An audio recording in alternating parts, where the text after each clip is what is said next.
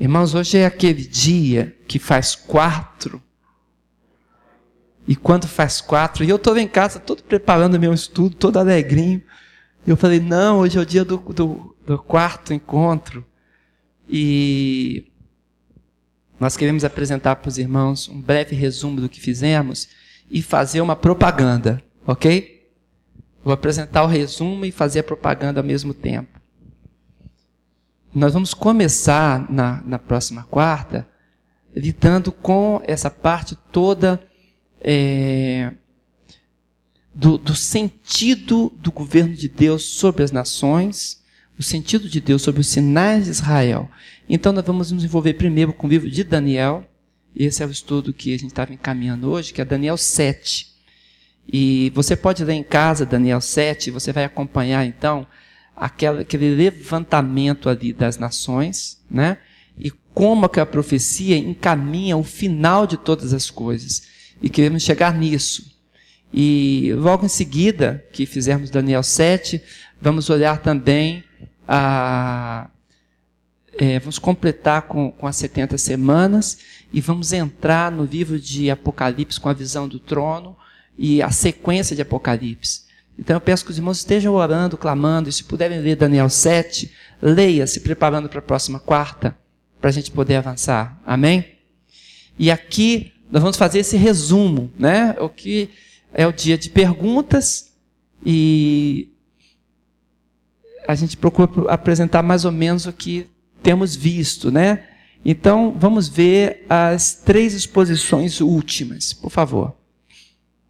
Primeiro, nós vimos a respeito da providência de Deus e percebemos, né, que a ação contínua de Deus na preservação e na condução daquilo que Deus criou e que Deus estabeleceu, é isso que chamamos de providência divina, né?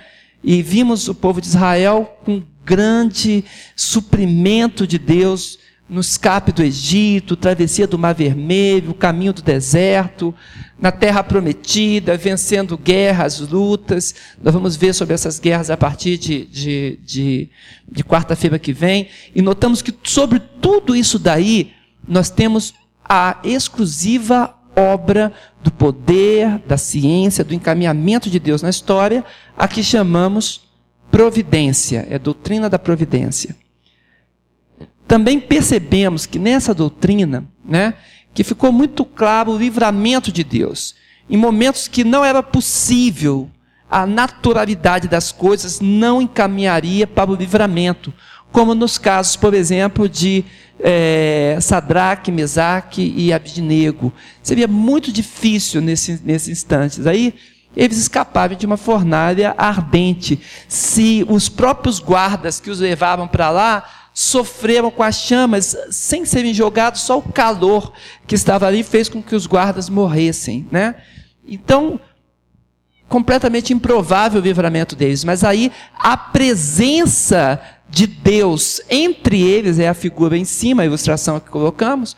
A própria presença de Deus entre os três servos do Senhor fez com que um grande livramento acontecesse de forma que nem chamuscado eles ficaram. E diante disso, o, o rei da Babilônia ele fica assim, estarrecido e vai louvar a Deus e dar glória a Deus, sabendo que existe um Deus verdadeiro. O que, que é isso? Essa intervenção de Deus trazendo livramento inusitado. Providência de Deus.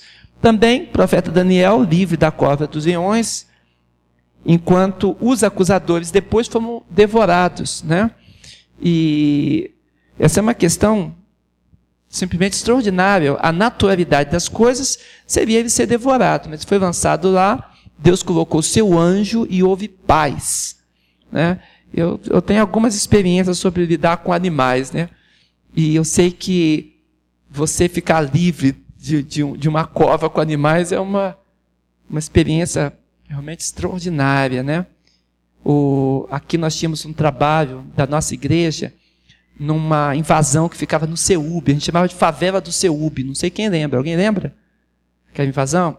Nós montamos ali um ponto de pregação e uma congregação da terceira igreja em alguns anos passados. Não muitos, né? Porque eu sou novinho. Então, naquela época, mais ou menos um pouco atrás, nós montamos o trabalho. E a gente tinha que fazer distribuição de folhetos em todo, todas as casas. Só que é, eu estava responsável pelos irmãos que estavam distribuindo folheto naquele domingo, e foi pulada uma das casas. E quando eu peguei a minha planilha para ver onde nós tínhamos feito, e que uma casa foi pulada. Eu falei, mas aquela casa pequenininha lá, no fundo do terreno, foi pulado. Aí eu não lembro quem falou, acho que foi o Bill, que era o responsável pela essa casa. Aí foi assim, não, mas ali é, não dá para entrar, porque tem muito cachorro e sabemos que ali mora uma bruxa. Eu falei, como uma bruxa? É, todo mundo chama de bruxa. E eu falei, não, mas temos que fazer, a igreja confiou em nós. E fomos lá. Só que muito cachorro é uma expressão tênue para o que tinha ali. Mas depois que eu entrei, eu vi que não era cinco ou seis. Eram muitos cachorros. Eu não sei dizer quantos, porque o medo não me fazia olhar para os lados. Mas eu digo, vou dizer um número assim: uns 30, 40 cachorros de muitas espécies diferentes, todos muito sujos, com feridas, com bicheiras, e eles pulavam de um lado e latiam ferozmente, rosnavam.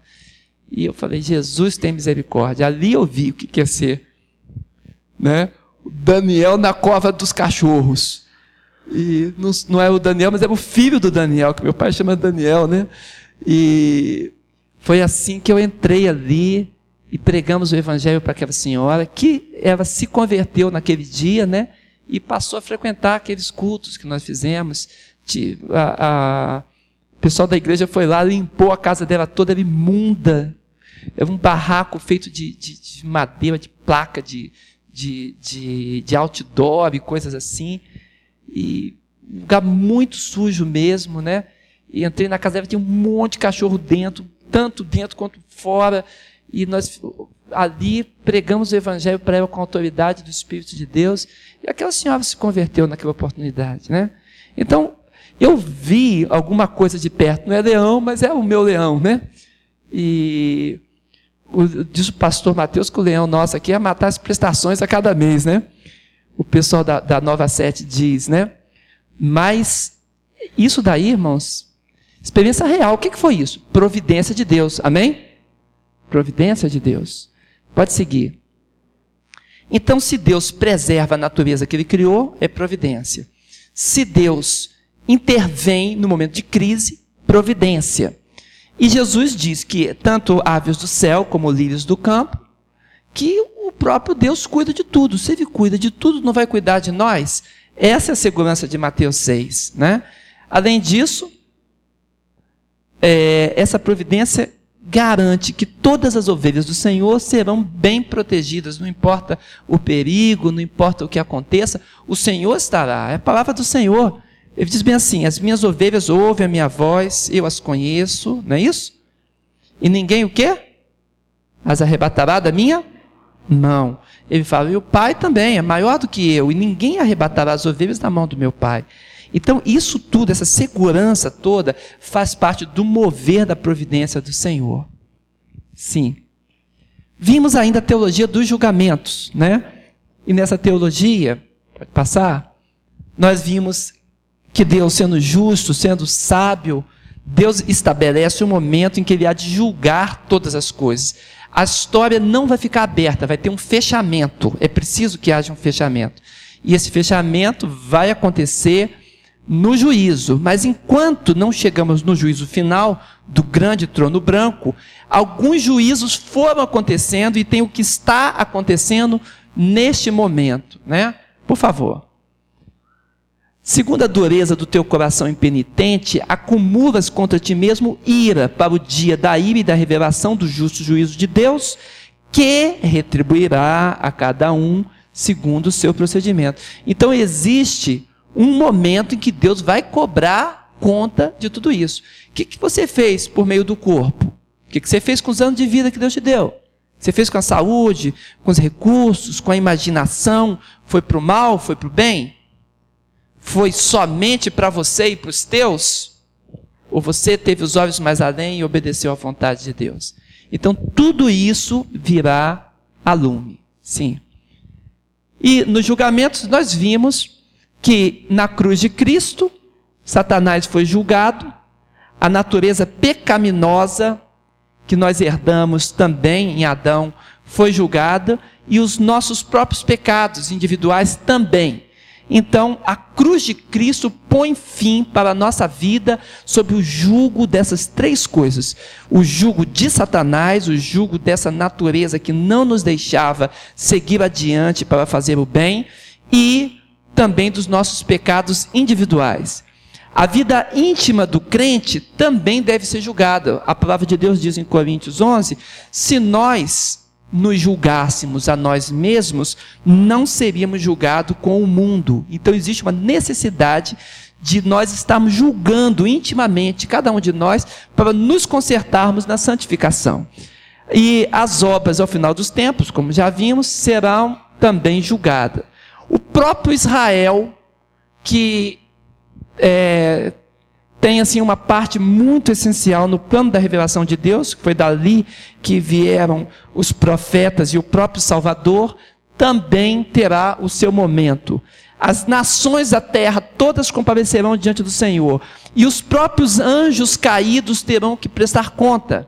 E nós estaremos nesse tribunal. É, 1 Coríntios 6,3 diz isso: Não sabeis vós que a vez de julgar os próprios anjos, quanto mais das mínimas coisas. Então Deus conduz a nós também para estarmos nesse julgamento diante dos próprios anjos caídos.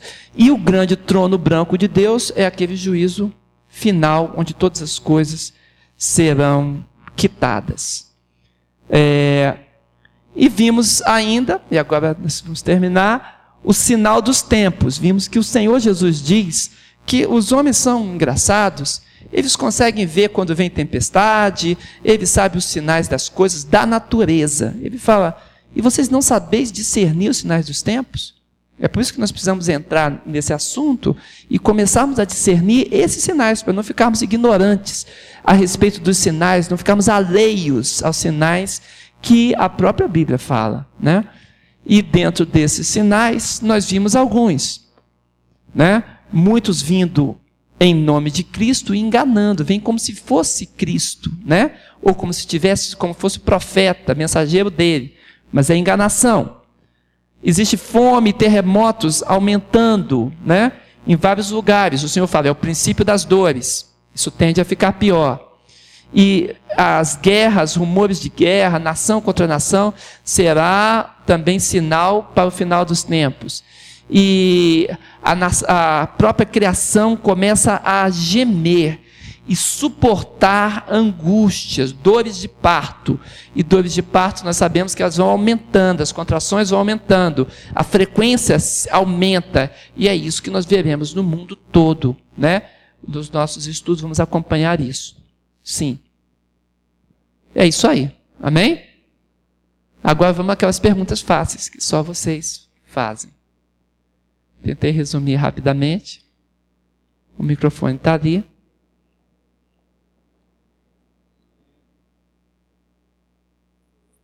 Pois não?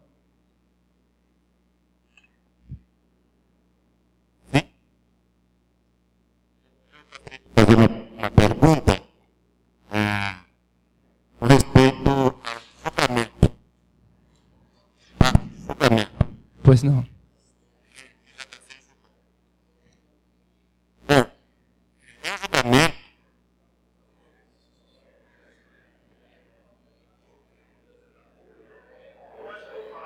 Aham. Trono branco? O julgamento final.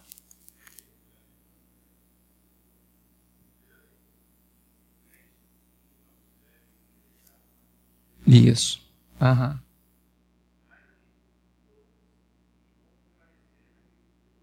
Aham.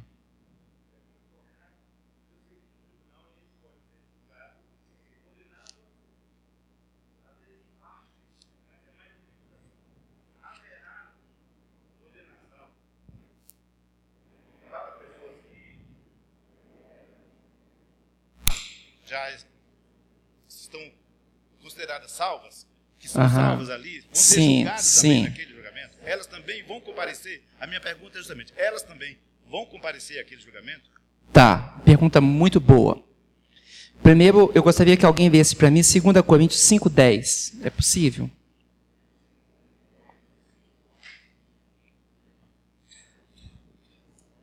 Segunda Coríntios 5, 10.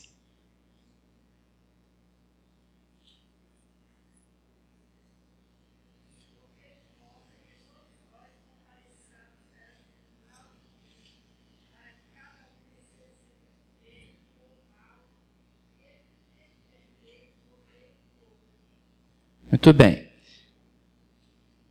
Convém que todos nós, está falando para a igreja, comparecemos diante do tribunal de Cristo, para receber, de acordo com o bem ou mal que tivermos feito por meio do corpo. Aí está falando do tribunal de Cristo. O juízo final, ele não se refere ao povo de Deus.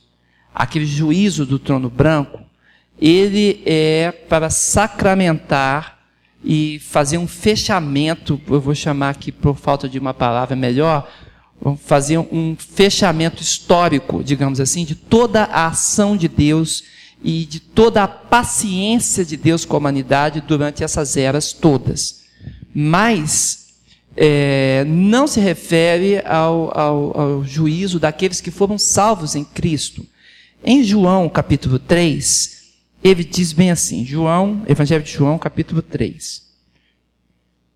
A partir do verso 17. Porque Deus enviou o seu Filho ao mundo não para que condenasse o mundo, mas para que o mundo fosse salvo por ele. Quem crê nele não é condenado, mas quem não crê já está condenado, porquanto não crê no nome do unigênito Filho de Deus. E a condenação é esta: que a luz veio ao mundo e os homens amavam mais as trevas do que a luz, porque as suas obras eram maus, mas porque todo aquele que faz o mal aborrece a luz, não vem para a luz, para que as suas obras não sejam reprovadas.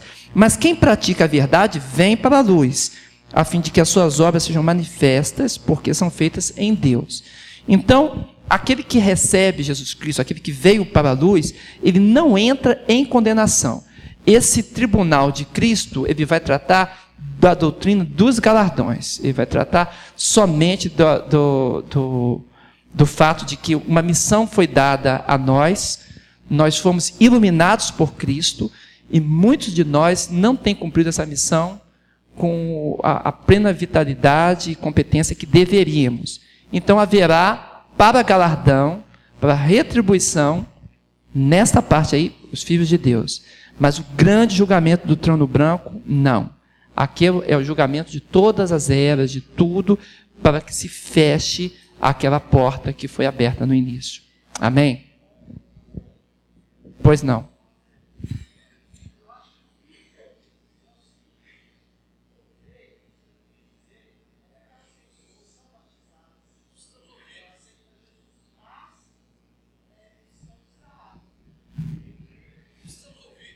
Sim, ele diz o seguinte: que as pessoas que aceitam Jesus, mas estão desgarradas, foram batizadas talvez, né?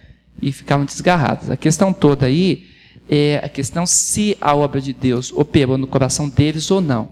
Presta bem atenção, irmãos. O que leva uma pessoa para a condenação eterna não são os pecados individuais.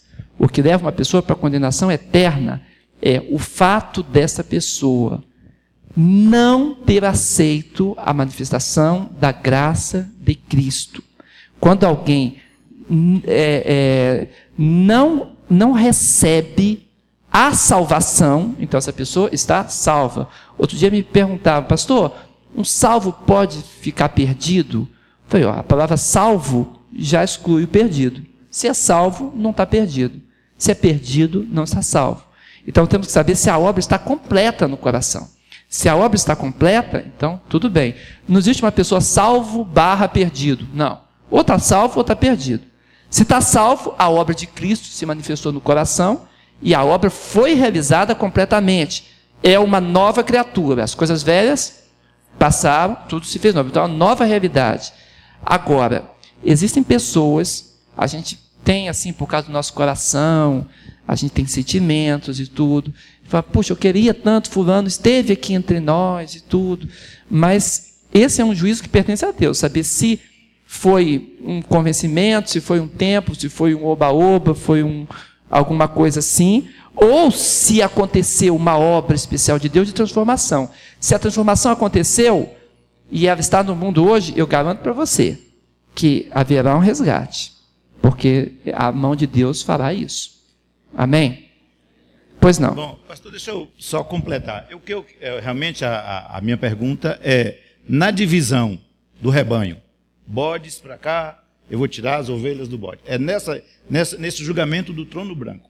É nessa que eu gostaria de saber. Do juízo. Nessa, juízo final. Uhum. Onde ele está ali, agora eu vou separar o rebanho, né? Bode para cá, ovelha para lá. As uhum. ovelhas a gente subentende que são as salvas. Então, nesse momento, é para todo mundo como diz todas as nações, aí inclui também as pessoas que são, vamos dizer, salvas, que são cristãs, que estão, estão salvas. Vou, vou, é. vou reiterar aqui. É porque quando a gente fala é, é, dessa separação, só falando do momento da ceifa, entendeu? A ceifa do momento final, ela não se refere ao juízo do trono branco. Juízo do trono branco é só sacramentando tudo que aconteceu durante a história inteira, entende? No momento da ceifa, que nós estávamos tratando, por exemplo, é, do arrebatamento da igreja, né? ali há separação. Mas neste momento final aqui, nós estaremos juntamente com Cristo, e diz o texto que nós julgaremos até os próprios anjos. Quem está com Cristo não tem mais condenação. O, o tribunal de Cristo para a igreja se referirá única e exclusivamente às obras, e não mais salvação ou perdição. Ok? Esse é o sentido do texto. Pois não, pode vir. Bom, nós cremos que o arrebatamento ocorrerá a qualquer momento e aguardamos pelo arrebatamento. Amém.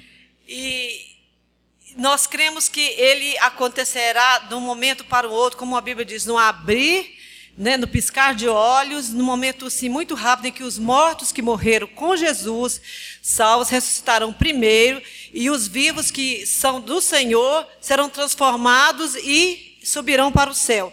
O mundo Sim. não verá, será um movimento silencioso, o mundo não verá esse. É, é, o arrebatamento ocorrer. Cremos nisso, né? Amém, amém. Só que eu gostaria que o senhor me explicasse é, esse texto de 1 Tessalonicenses, capítulo 4, versículo 16 e 17, que diz assim.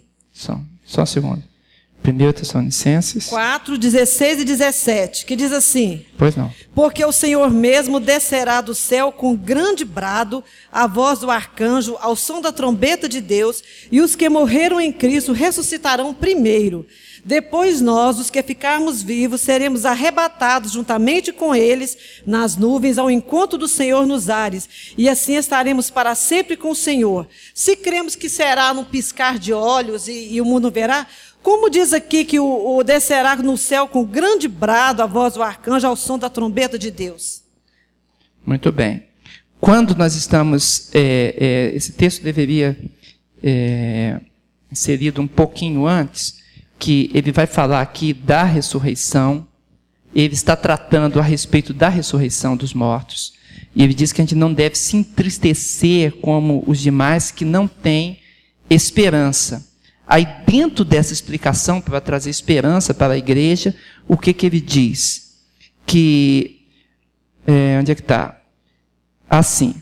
Nós, os que ficarmos vivos, para a vinda do Senhor, olha só, para a vinda do Senhor, não vamos preceder quem dorme. Aí sim, depois disso, ele vai falar: o Senhor vai descer e, os, e vai ter ressurreição de, de de mortos e nós estaremos para sempre com o Senhor.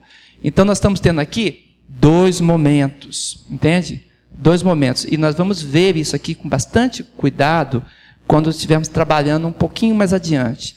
Mas a prévia é a seguinte: num primeiro momento aqui, ele está dizendo a respeito da, da ressurreição. E ressurreição dos mortos é uma das últimas doutrinas aqui Né? Uma das últimas coisas que vai acontecer é a ressurreição dos mortos. E depois ele fala bem assim: existe um momento também de arrebatamento nas nuvens, nos ares. E aí ele coloca para estar para sempre com o Senhor. Então são duas fases. Duas fases. A fase de encontrar-se com o Senhor e depois a fase de a continuidade disso, de estar para sempre com Ele. Aí nós vamos ter que inserir outros textos. Novo céu, nova terra, né? os elementos ardendo, se desfazendo. Aí nós vamos inserir mais coisas nisso aqui.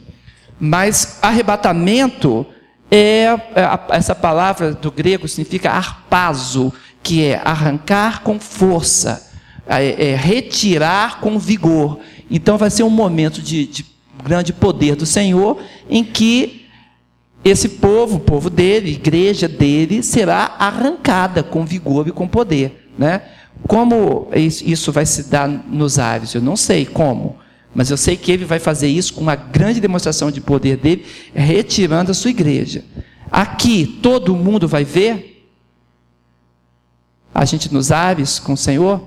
Não, isso aqui é para a igreja, né? Agora, no momento em que a vinda, a segunda parte da vinda se concretizar, é o assunto nosso imediato agora, e teremos milênio e tudo, aí quando o Senhor vier com os seus, aí sim. Então presta bem atenção aqui para ficar bem claro. Primeiro, nós temos um arrebatamento só para a igreja. Depois nós temos uma concretização da vinda. Presta atenção. Se encontra com Cristo, glória da igreja. Segundo, vinda com Ele. Inclusive a palavra lá do, do texto é parousia, é vir acompanhado dos seus, né? Vir juntamente com os seus. Então, para ele poder vir conosco, a gente tem que estar com ele. Então, primeiro, estamos com ele, e segundo, nós teremos então o mundo vendo o triunfo de Cristo. Mas aí é lá no final já, compreende? É lá no final. Oi? Sim, mas aí é, é, é, esses juízos que nós apresentamos aqui, por exemplo, da nação de Israel, tudo isso vai acontecer nesse intervalo, é o milênio, que é o nosso assunto. Vamos entrar a partir de Daniel 7, para compreendermos o milênio. Mas só um instante, irmãos, você não confunda na Bíblia a expressão vinda do Senhor com arrebatamento. Vinda do Senhor é a palavra que significa que ele vem com a sua igreja. Mas a igreja não está aqui?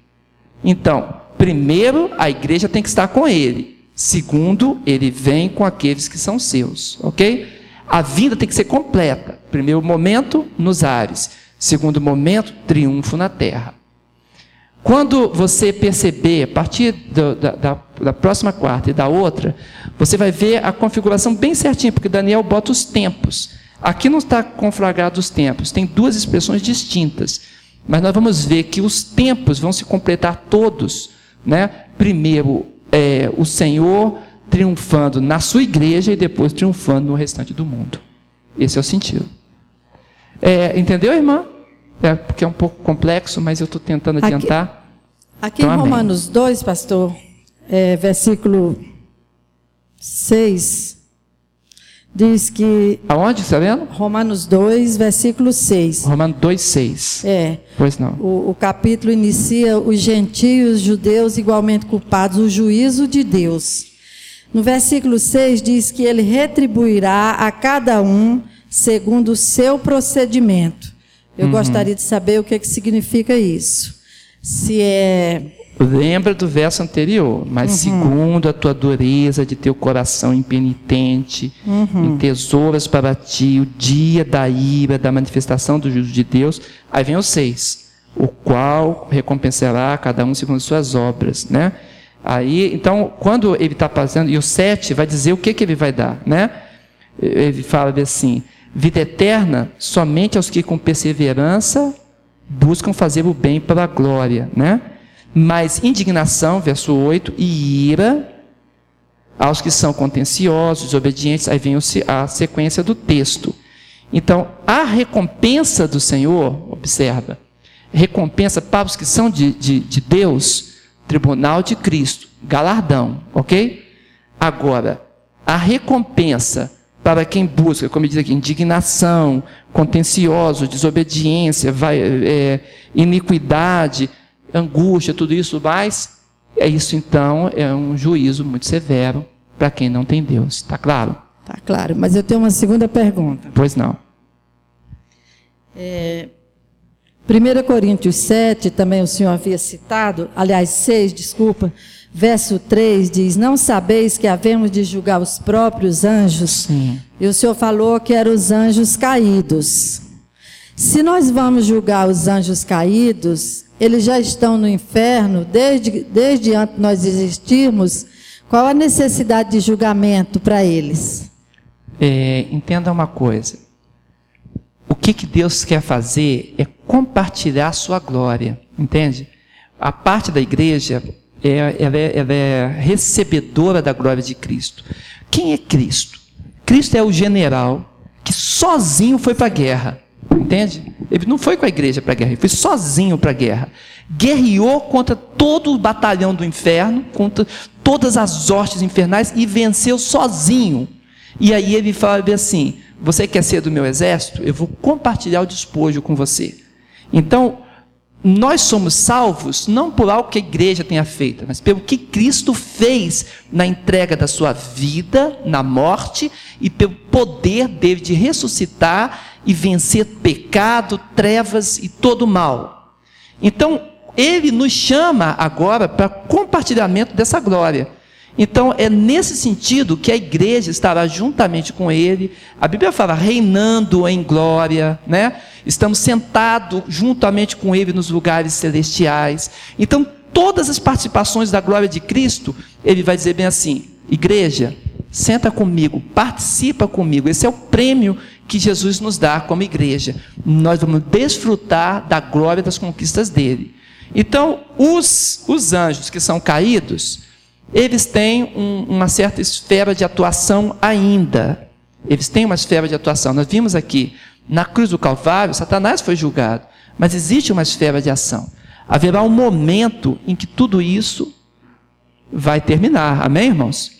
E esse é o momento da glória. Como é o momento de glória, é o momento de arrematar tudo, ele quer compartilhar com a sua igreja. Ok? É nesse sentido que nós somos chamados a participar. Pois não? Pastor, o senhor citou o texto de Mateus 24. Sim. E no versículo 15 ele diz assim: Assim, quando vocês virem o sacrilégio terrível, do qual falou o profeta Daniel no lugar santo, quem lê, entenda. Pastor, alguns interpretam que esse sacrilégio terrível foi quando Antíoco Epifânio sacrificou um porco no, no altar do templo. Uhum. Isso antes de Cristo vir, muitos anos antes de Cristo vir. Sim. Aqui Cristo está dizendo que vai acontecer. Uhum. Outros já dizem que Mateus 24 se referem à invasão de Jerusalém no ano 70 depois de Cristo. Sim. Então eu queria que o senhor situasse Mateus 24, se parte já se cumpriu ou se não, se só se refere ao final dos tempos. Ok. É, a gente eu vou, me, vou voltar para a primeira aula que nós demos aqui. Quando nós estamos tratando a respeito desse tema do final dos tempos, nós temos um casamento de antes, durante e depois. Deus, ele vê tudo como já tendo acontecido, mas ele não está alienado do presente, o presente não é uma ilusão, o presente existe, nós estamos nele, e existem coisas que no futuro ainda acontecerão. Então a profecia se refere a tudo isso. Ela fala do momento presente, ela fala do que se passou e fala do futuro. Então, nós tivemos é, os três casos. Nós tivemos a profanação do templo, isso está dentro das profecias de Daniel a respeito da primeira vinda. Jesus disse que não ficaria pedra sobre pedra que não fosse derribado, e isso nesta nesta sequência aqui. Ele disse que não veria mais aquela construção do templo de Jerusalém até que chegasse no final.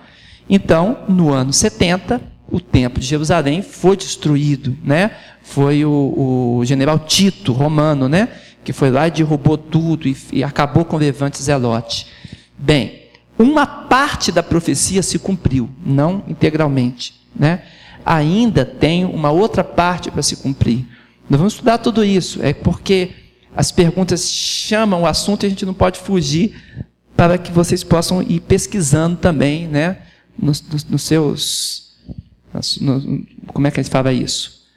Nas suas considerações da noite, né? Então que vocês vão buscando lá, escafundando, usando a palavra lá dos meus. Meu pai usava, né? Então, nesse momento, é, haverá ainda um fechamento disso. Não ocorreu tudo. Entendeu? Ainda tem abominação para acontecer, por exemplo, ninguém sentou ainda entre os, os, os querubins. Entendeu? E nós vamos ver que o anticristo vai querer sentar-se né, entre os querubins. O que, é os querubins? Não é lá no céu, né? Tem os querubins da, da, da, da arca da aliança. Então, haverá um momento em que isso vai tentar ocorrer. Quando isso acontecer, nós vamos ver que isso é mais um sinal do final de tudo. Aí Jesus vem implantar o seu chega, né? basta, né? Quando o anticristo fizer isso daí. Então, as três coisas se juntam. Se você pegar essa profecia, você vê, por exemplo, que algumas coisas devem acontecer, mas ela fala também, o sermão profético fala em o sol se escurecer, não fala? a lua não dá o seu, seu esplendor, as estrelas vão cair, né? Então, isso é o que? É mais para o final, é porque as coisas vão se juntando, se configurando, até fechar tudo. É próprio da profecia que seja assim. A profecia, por exemplo, do Pentecostes, nós vemos lá, aquilo que disse Joel, né? Enviarei o meu espírito sobre toda a carne. Os apóstolos interpretaram a profecia de Joel 2 como sendo cumprimento naquele momento em que o Pentecostes aconteceu com, com a descida do Espírito Santo. Mas se você continuar lendo a profecia, fala: então se levantará nação contra nação, e o grande dia da ira do Senhor, e o Senhor julgará todas as coisas. Ainda tem um período para acontecer.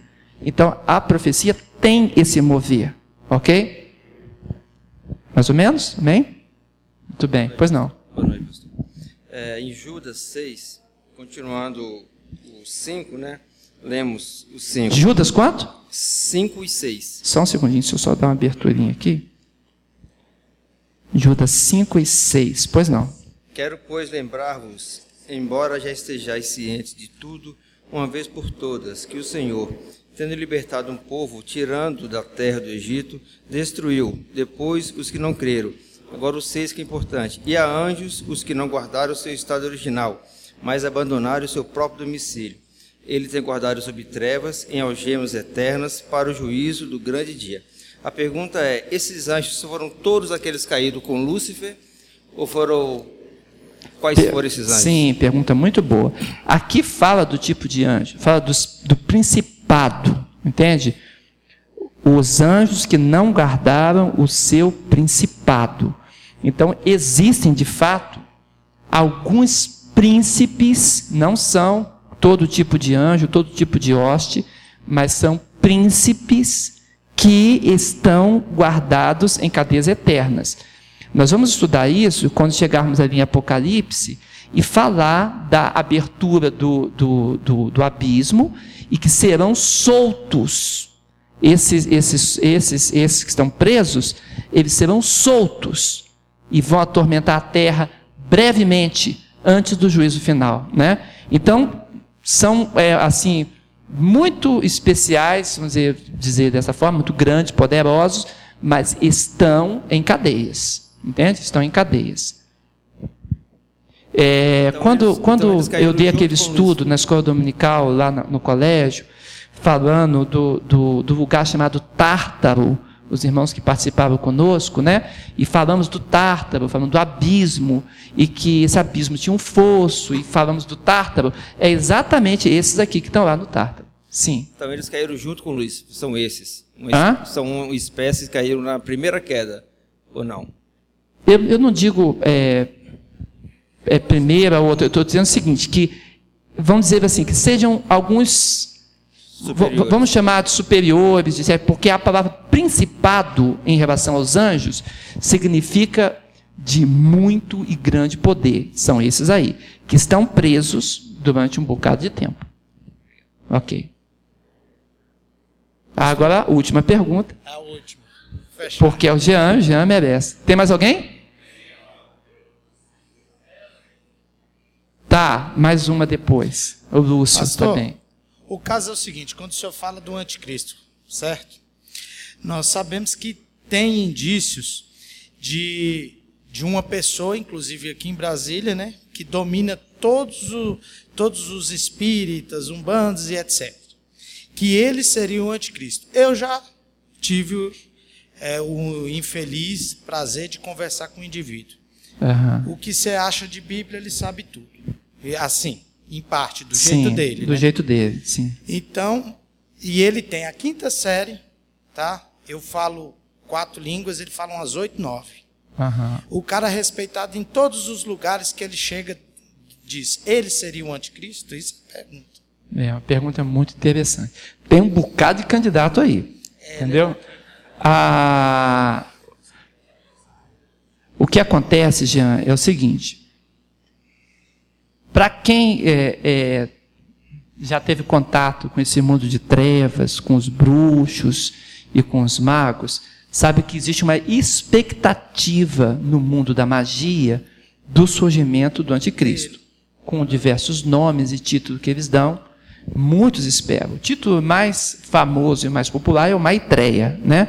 Então eles estão aguardando que, que, que ele surja, né? Agora, existe realmente uma disputa muito grande para saber quem é o tal e se ele já está. E existem candidatos. Inclusive Tem. no Brasil, aqui no Brasil, existem.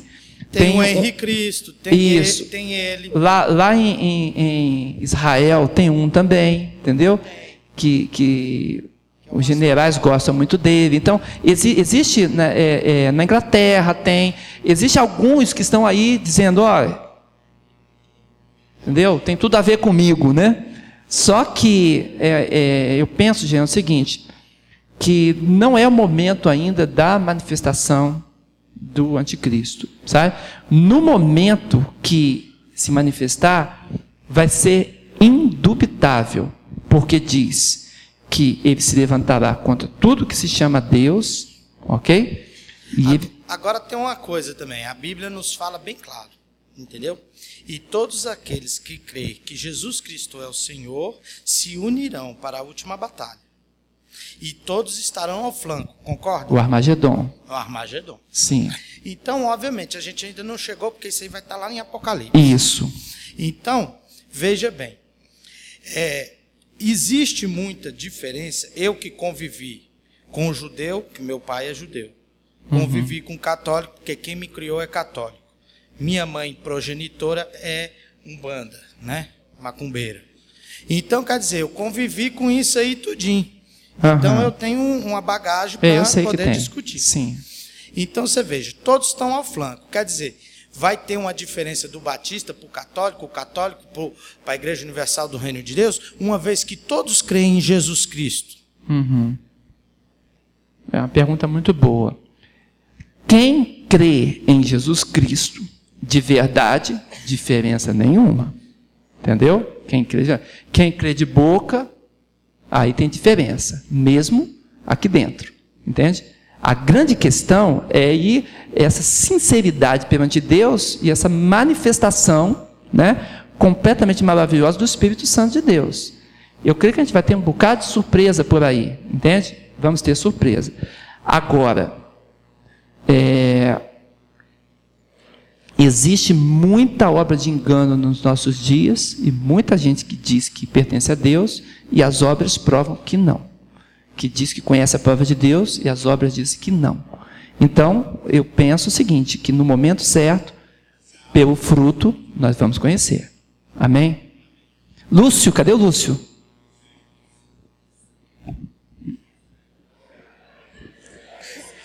Tá, irmão, só mais essa pergunta e o Eli, né? E a gente vai seguir adiante. Sim. O senhor falou, pastor, que na, ressurrei- na, na Ressurreição.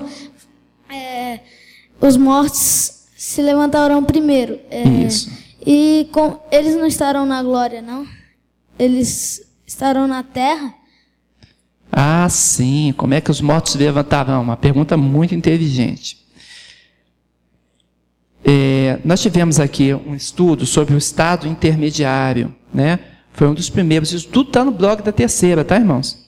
Vocês podem pegar, acessar o blog, colocar como é outros cultos e você vai encontrar lá. Então nós falamos a respeito do estado intermediário. Tudo isso que a gente já falou está lá no blog. E demonstramos aqui, seguindo os textos com muito cuidado, que aqueles que morrem com Cristo estão com Cristo. Só que existe é, uma doutrina da Bíblia, a doutrina da ressurreição dos mortos. Porque o plano de Deus, ele se cumprirá. É, tudo que Deus planejou para nós, isso acontecerá. A Bíblia diz que aquele que começou a, a, a obra é fiel para a completar. Isso tem, abrange todos os sentidos. Né? E Deus nos fez para que nós tivéssemos corpo. Nós, o plano de Deus não é que a gente seja é, uma alma esvoaçante, não, por aí, com, com o lençol do, do, do Gasparzinho. Ele, ele planejou que nós tenhamos corpo. Então, como esse foi o planejamento de Deus, então isso se cumprirá. Então, a ressurreição, ela traz, além de uma grande manifestação de poder de Deus, ela traz um, uma consumação do plano dele no ser que ele criou. Qual é o plano de Deus com relação a nós? Porque Deus já tem os anjos que são espíritos puros. Então, o anjo, essencialmente, é um espírito. A Bíblia fala em Hebreus capítulo 1. Não são todos eles espíritos ministradores da parte do Senhor em favor daqueles que hão de herdar a salvação? Então, um anjo já é um espírito.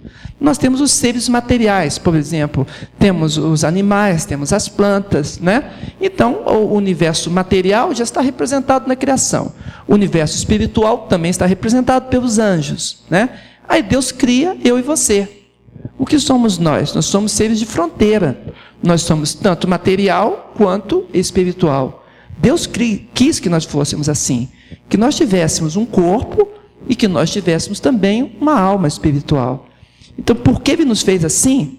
Para o louvor da glória dele, nós então seremos o que Deus quer que nós sejamos. Então, mesmo esses, esses, é, é, esses nossos irmãos que já morreram, que estão com as suas almas com Cristo, no paraíso de Deus, estão lá, vivendo com Ele. No momento que o plano de Deus vier para a sua consecução final, então esses que já morreram vão ter o seu corpo ressuscitado. Compreende? O corpo ressuscitado. A Bíblia diz que esse corpo não terá mais limitações. Ele será o que Deus queria no plano dele lá desde o início com Adão. Adão podia escolher a árvore da vida, mas ele escolheu a árvore do, do mal, né, o conhecimento do bem e do mal. Então nós teremos o corpo que Deus queria que nós tivéssemos, né? Quem morreu e quem não morreu, quem está vivo. É por isso que tem o arrebatamento, para que esse corpo que é corruptível, que se estraga, se revista de incorruptibilidade para estar juntamente com eles nos céus. Compreende? Então a bênção da ressurreição é a bênção de o plano de Deus inicial se cumprir em nós. Amém? Sim. Sim, 55 contando.